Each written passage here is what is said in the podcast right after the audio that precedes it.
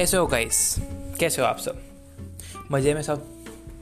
आशा करता हूँ आप सब सही हो गए अपने घर वालों के साथ हो गए सुरक्षा, सुरक्षित हो गए मैं आपको अपना नाम तो नहीं बता सकता बट मैं आपको अपने ब्रॉडकास्ट के बारे में बता देता हूँ। मेरा जो ब्रॉडकास्ट होगा, वो थोड़ा सा ऑटोबायोग्राफी टाइप होगा।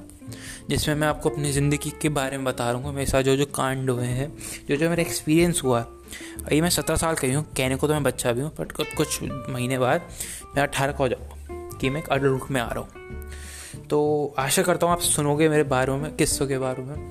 क्या पता आपको अच्छा लग जाए। ये ज़्यादातर है, ज़्यादातर मेरी लाइफ में हो चुके हैं। तो इसमें आपको एडवेंचर मिलेगा ट्रेजिडी मिलेगी बट मेरे ख्याल से ट्विस्ट कम होंगे, क्योंकि कहीं ना कहीं हम इंसान ना गेस कर लेते हैं।